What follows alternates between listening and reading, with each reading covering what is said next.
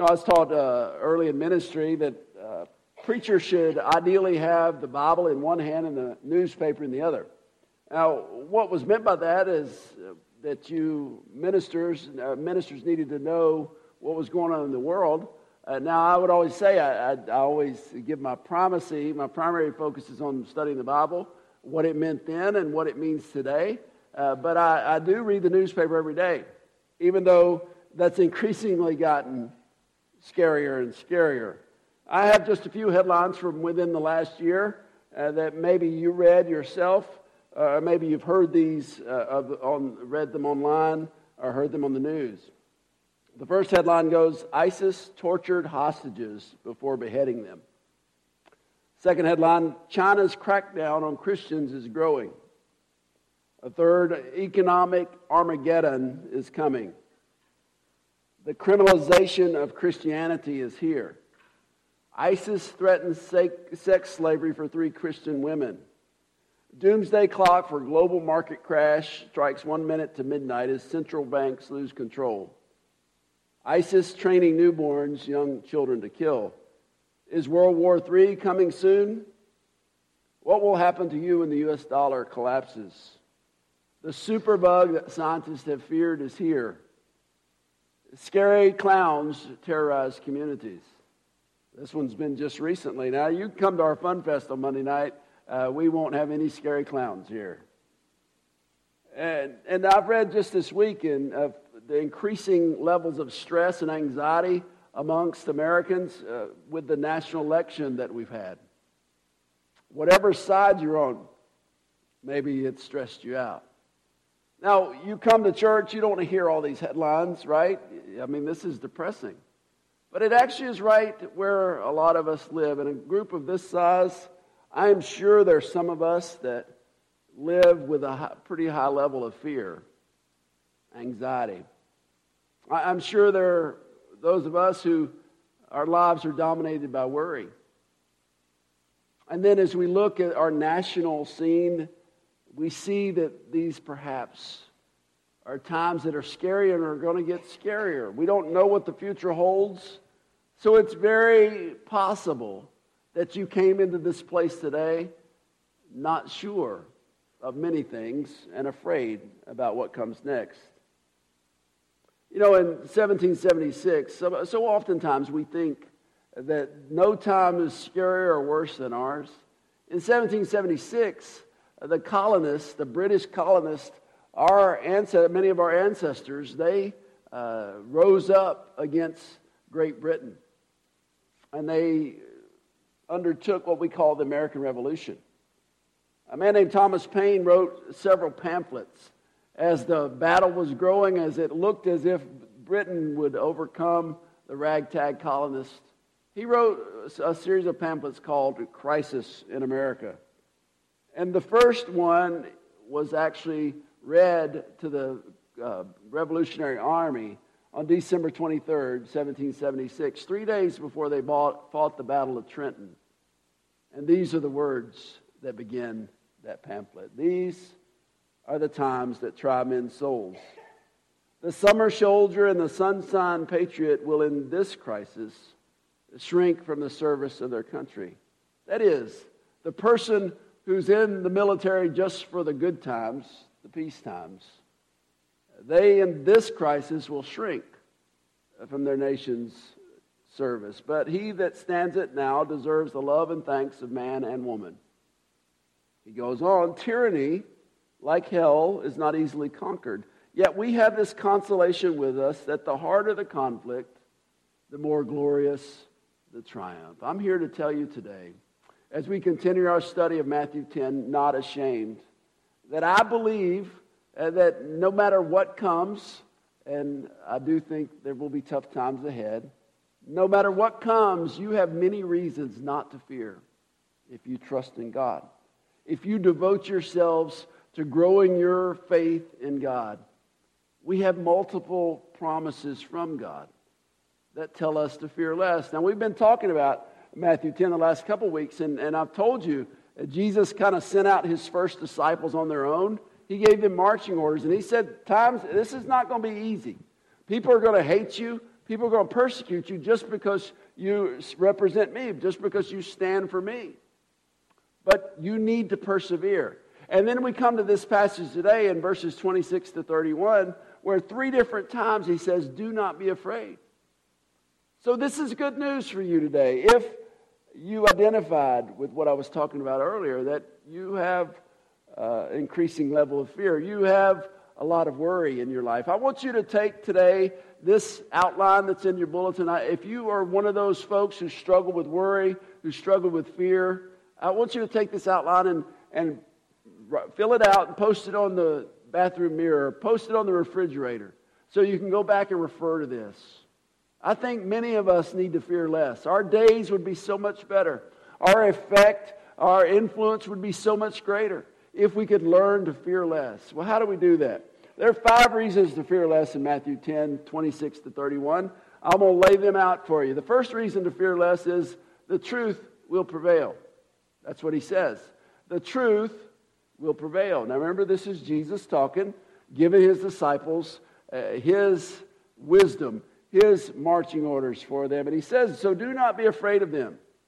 That is, the people that persecute you, the people that come against you. For there is nothing concealed that will not be disclosed, or hidden that will not be made known. What I tell you in the dark, speak in the daylight. What is whispered in your ear, proclaim from the roofs.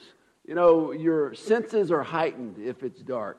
You can't see, so your other senses try to make up for that, right? We play this game in our house every night because uh, Josh loves to get up early. And he is, uh, so we, we try to, you know, we have a fan that drowns out noise. And, and so this morning, uh, you know, about 3 o'clock, Brady got home from a concert in St. Louis, which is always bad. With one of the kids comes in, the other kids come in the middle of the night, and uh, so that we the lights started going on in his bedroom. Now I don't sleep well on Saturday night anyway because I'm excited to come here and preach to you on Sunday. But I, I watched this go on, you know, and in the dark I was listening. Well, when things are, are scary, I think so oftentimes God speaks to us loudest. I also will remind you of what I said a couple weeks ago. When it is darkest, the light can shine brightest. What he's saying here is, I've given you the truth. I've given you that God's plan is in motion. I've given you that God wants to bring salvation to everyone. And as times get dark, your light, this truth, will be made known. And even more, this truth will overcome. This truth will prevail. I say it to you as well. If tougher times come in your community, in your family, if tougher times come in our nation, the Christian has an opportunity to shine brightly his light of truth, to allow his truth to be made known to a wider audience. And that's exactly what Jesus was saying. Uh, there's a time coming where I'll be crucified and I won't be with you anymore. But then, as I come back, then as death is overcome, then as death is defeated, you will have this truth, this promise that lasts beyond this life. You will have a truth that can help people overcome no matter what happens. And so I say this to you if you fear, if you worry, the truth will prevail. Second reason to fear less God is bigger than enemies. He's God, God is bigger than our enemies.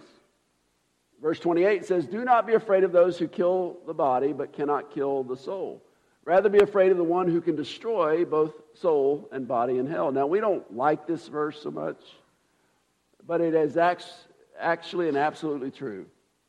Uh, that if God is holy and just, which the Bible teaches us that He is, then it's not possible for people to misbehave or rebel against God and not have some kind of punishment. And so he points forward to the end of this life. He says, Don't be afraid of your enemies. I mean, the worst they can do to you is kill you. But there's something far worse than death that is of more concern. How will you stand before God? And he's saying there's this opportunity to be purified. There's an opportunity to be clean before God that's available to everyone. John 3:16 says, "For God so loved the world that he gave his only begotten son Jesus, so that whoever believe in him might not perish but have everlasting life." Everybody God wants to be saved. He wants them to be his sons and daughters. But that won't be the case for everybody, everyone. Some folks will choose to reject that message, reject that gospel. But he says, listen, you need to understand and, and know that I am bigger than all that. I'm bigger than those enemies. So you live for me, you please me, you're going to be taken care of. I'll take care of those who come against you. It kind of echoes what God was telling his people in Deuteronomy. Deuteronomy 21 goes, When you go to war against your enemies and you see horses and chariots and an army greater than yours, do not be afraid of them. Because the Lord your God, who brought you up out of Egypt, will be with you.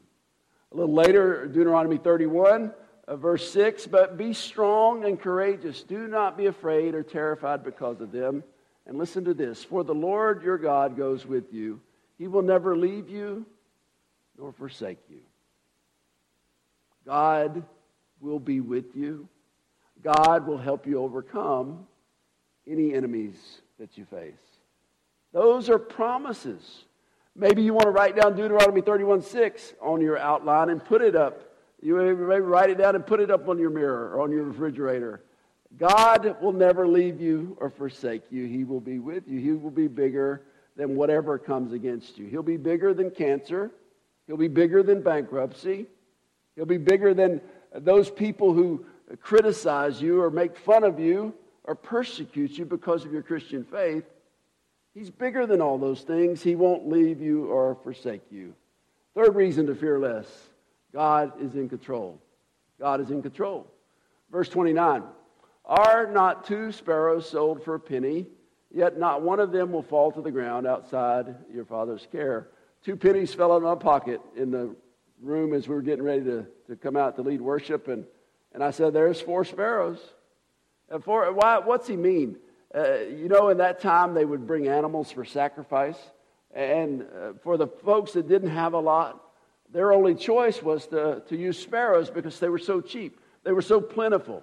You know, I was uh, driving down the road yesterday, and it was like the attack of the sparrows. They were like flitting in front of I, I was like, okay, God, I'm talking about sparrows tomorrow. You, I, I got it. Are not sparrows, two sparrows to over a penny? Well, what's he talking about? The, the key is in that second part of it. He says, What? That these sparrows, they are known by me. I, I take care of them. I provide. Well, I've done some research on sparrows this week, found out some things you probably don't want to know. In India, they're considered a delicacy. Can you imagine some sparrow casserole for dinner? One man wrote, they taste like chicken. Why does everything taste like chicken? Is what I want to know. But that's not, we're not talking about eating the sparrows. What he's talking about is the will of God. He is so omniscient, that is, he knows everything, that he can know even when a sparrow falls to the ground. What he's saying is, he knows even when a sparrow dies. And so the point, the inference is don't you think he knows what you need? Don't you think he knows when you're stressed and when you're worried, that you can bring it to Him? And don't you think that when He says things like, uh, that all things work together for the good of those who love God are called according to his purpose romans 8 28 when he says that to you you can you can trust that. See our problem is god is so much bigger so much smarter so much wiser than us. Everything that happens is in the will of God, it fits into His plan. We can't understand sometimes why that happens, why people get sick, why people have financial troubles, why, why terrible things happen. We don't always get that. But I have read the Bible enough, I have lived for and loved God long enough that I see His beautiful masterpiece of a plan make sense in hindsight as I look back. And I've learned to trust that He's in control, though it seems as the world's going crazy. You read those headlines. By the way, they sensationalize those headlines to scare you, so you'll buy more papers. It's not as bad as they make it, but it is bad. And most likely will get worse. But don't fear. God is in control. Fourth reason to fear less God knows everything about you. God knows everything about you. You don't believe that? Verse 31 or 30 says, it, And even the very hairs of your head are numbered. That is, God knows the number of hairs on your head. That's amazing. I did some research on this this week. Scientists say the average human head has a 100,000 strands of hair. So you count up the people in your family or even your extended family, that adds up to a lot of hair just in your family, doesn't it? You got 20 in your extended family, 2 million strands of hair. They also tell us that 50 strands fall out each day no matter what we do.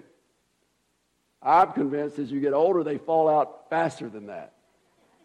The amount of hair that each person has varies by color. Blondes have an average of 140,000 strands of hair, so all the blondes are going, I told you I'm better. Brunettes have 105,000 strands of hair, and redheads have 90,000. Sorry. I always wonder, you know, uh, there are things I've got to ask God when I get to heaven. Now, I'm going to be so happy that I'm there and, and with Him. I, I don't think I'll remember to ask the questions, but there is one thing I'm dying to know. Why do men lose hair up here and grow it here? I got to know. But no matter how your hair falls out or where it grows in different places, do you know that God knows all the number of hairs on your head. Now, that is trivial information. What he's conveying is God knows you intimately, he knows you from the inside out. Another place in Scripture, he says he knows us from our mom's womb. Now, you might think, how is that possible? Well, we, in this age, we have a little more insight into that. We have supercomputers uh, that can process millions of computations in milliseconds. But who made the computer? God's creation, man in his image, man. How much greater is God's wisdom? How much greater is God's capacity that he knows every one of us, even to the number of hairs on our head? Don't you think then he knows when you're scared? Don't you think he knows then when you're worried? Don't you think then He knows what you need? You know, I, I understand a bit of this being a father.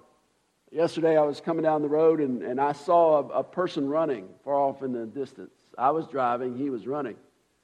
You know, I was far beyond, far, I was too far away to see any features to identify this person, but I knew who it was because I've watched that gait many times in 29 years. It was my son, Bo, jogging, far before I could see his face. Because I know him that well. I've been his dad for 29 years. And most of the time I've been driving, he's been jogging. God knows each one of us like that. Does that not move you that you are that precious to him? Don't you know He knows what you need? Don't you know there's no better place to put the focus and the priority of your life, the trust of your life in His hand? That one who knows you so well, who loves you so much? Instead of fearing, instead of worrying, trust Him, grow your faith in Him. The fifth reason you're precious to God. You're precious to God. Don't fear, fear less. Don't be afraid, he says three times in this passage, the last time in verse 31. So don't be afraid. You're worth more than many sparrows. And I can't read that verse without thinking of a few chapters earlier, Matthew 6, uh, verses 26 through 34. I'm going to read these. They don't need a lot of illustration from me. I want you just to listen. This is Jesus speaking in the Sermon on the Mount. Look at the birds of the air. They do not sow or reap or store away in barns. The birds have never taken care of a farm. Yet your heavenly Father feeds them. Are you not much more valuable than they? Can any one of you, by worrying, add a single hour to your life? And why do you worry about clothes? And I would say to Jesus, I don't worry about clothes. But you know what he means. Why worry about material stuff, which You know, all of us do that sometime. See how the flowers of the field grow. They do not labor or spin. Yet I tell you that not even Solomon in all his splendor was dressed like one of these.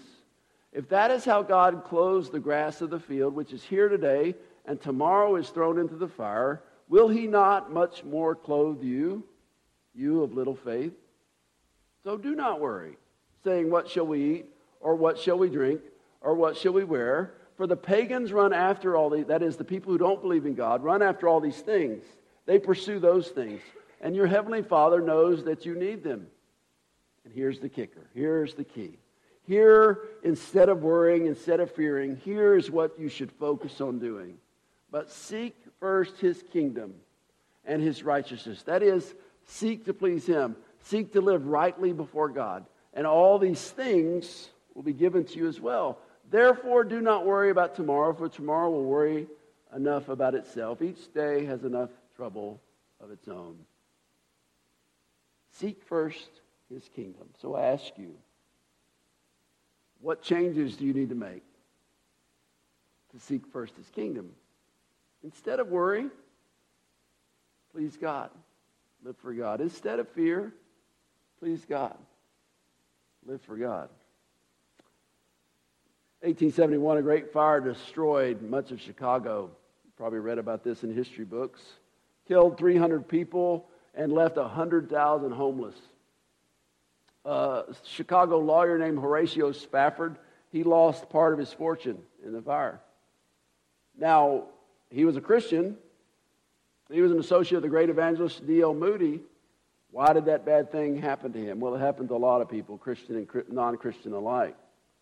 After spending a couple years rebuilding his fortune and helping those who lost everything in the fire, uh, Spafford wanted to go across the pond, as you call it. He wanted to go to England to help his friend, the evangelist Moody, and his song leader uh, Sankey, to help them on their evangelistic crusades. And he didn't want to go alone. He thought it'd be great to show his kids uh, their homeland. So he booked a, a, a trip on a luxury liner with his wife, himself, and their four daughters. And so in November uh, 1873, uh, they set sail, except for Mr. Spafford. He had unfinished business he had to attend to. He promised he'd be on the next ship over. So his wife Anna, their four children Maggie, Tanetta, Annie, and Bessie, they sailed on ahead without him to cross the Atlantic. On November 21st, an English sailing vessel struck the luxury liner, caused it to sink in only 12 minutes. Hundreds were lost. Only 47 survivors were pulled from the icy waters. Anna Spafford, his wife, the mom to the four girls, was found unconscious, clinging to a piece of wreckage. But her four daughters drowned. And so she sent this wire to her husband saved alone. Now, I'm sure bad things have happened to you, maybe even this week. But first, have a fire take a lot of what you had. And then take your four beautiful daughters. A summer faith, a faith that's just for the good times, would fade and crumble. But Horatio Spafford's faith was strong. He believed in a God who knew him the number of hairs on his head. He knew God cared much more for him than all the sparrows that are ever created. He knew that God was in control. He knew that somehow God's plan would make sense. And so a heartbroken Spafford took the trip because his wife was taken to Cardiff, Wales after she was rescued. He took a trip across the ocean to go reunite with his wife. And when they were right about the spot where the, the crash happened, the captain called down to him and had him up to the bridge, and he said, This is the spot. Horatio Spafford went back to his room and he wrote a poem, a poem which became a great hymn of the church. Friends, I'm telling you, I want to have a faith that strong. He wrote these words When peace, like a river, attendeth my way, when sorrows like sea billows roll, whatever my lot, thou hast taught me to say, It is well. It is well with my soul. Though Satan should buffet, though trials should come, let this blessed assurance control that Christ hath regarded my helpless estate and hath shed his own blood for my soul. And no doubt, thinking about the day when he'd be reunited with his daughters, he wrote in the last stanza, And Lord, haste the day when my faith shall be sight. The clouds be rolled back as a scroll the trump shall resound, and the Lord shall descend. And even so, it is well with my soul.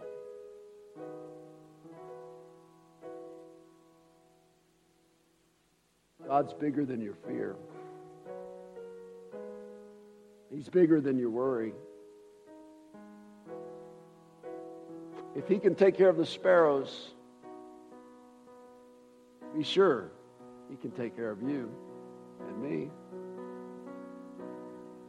Focus on growing your faith, believing and trusting Him even when you don't understand the big picture. Give your soul to Him, and it can be well. It can be well with your soul. Others, we think about these things today. I know um, sometimes we can't control it, the worry and the fear, or at least that's what we think. I think it's all about where we look. It's all about where we trust. Maybe we just need to be reminded today to trust you more and to fear less. Or maybe it's new for us. Maybe we're, we're just new in our faith or we're exploring. Help us to step forward. Help us to take those baby steps and that lead to giant steps of faith. That we trust you, that we will walk not by sight, but we'll walk by faith.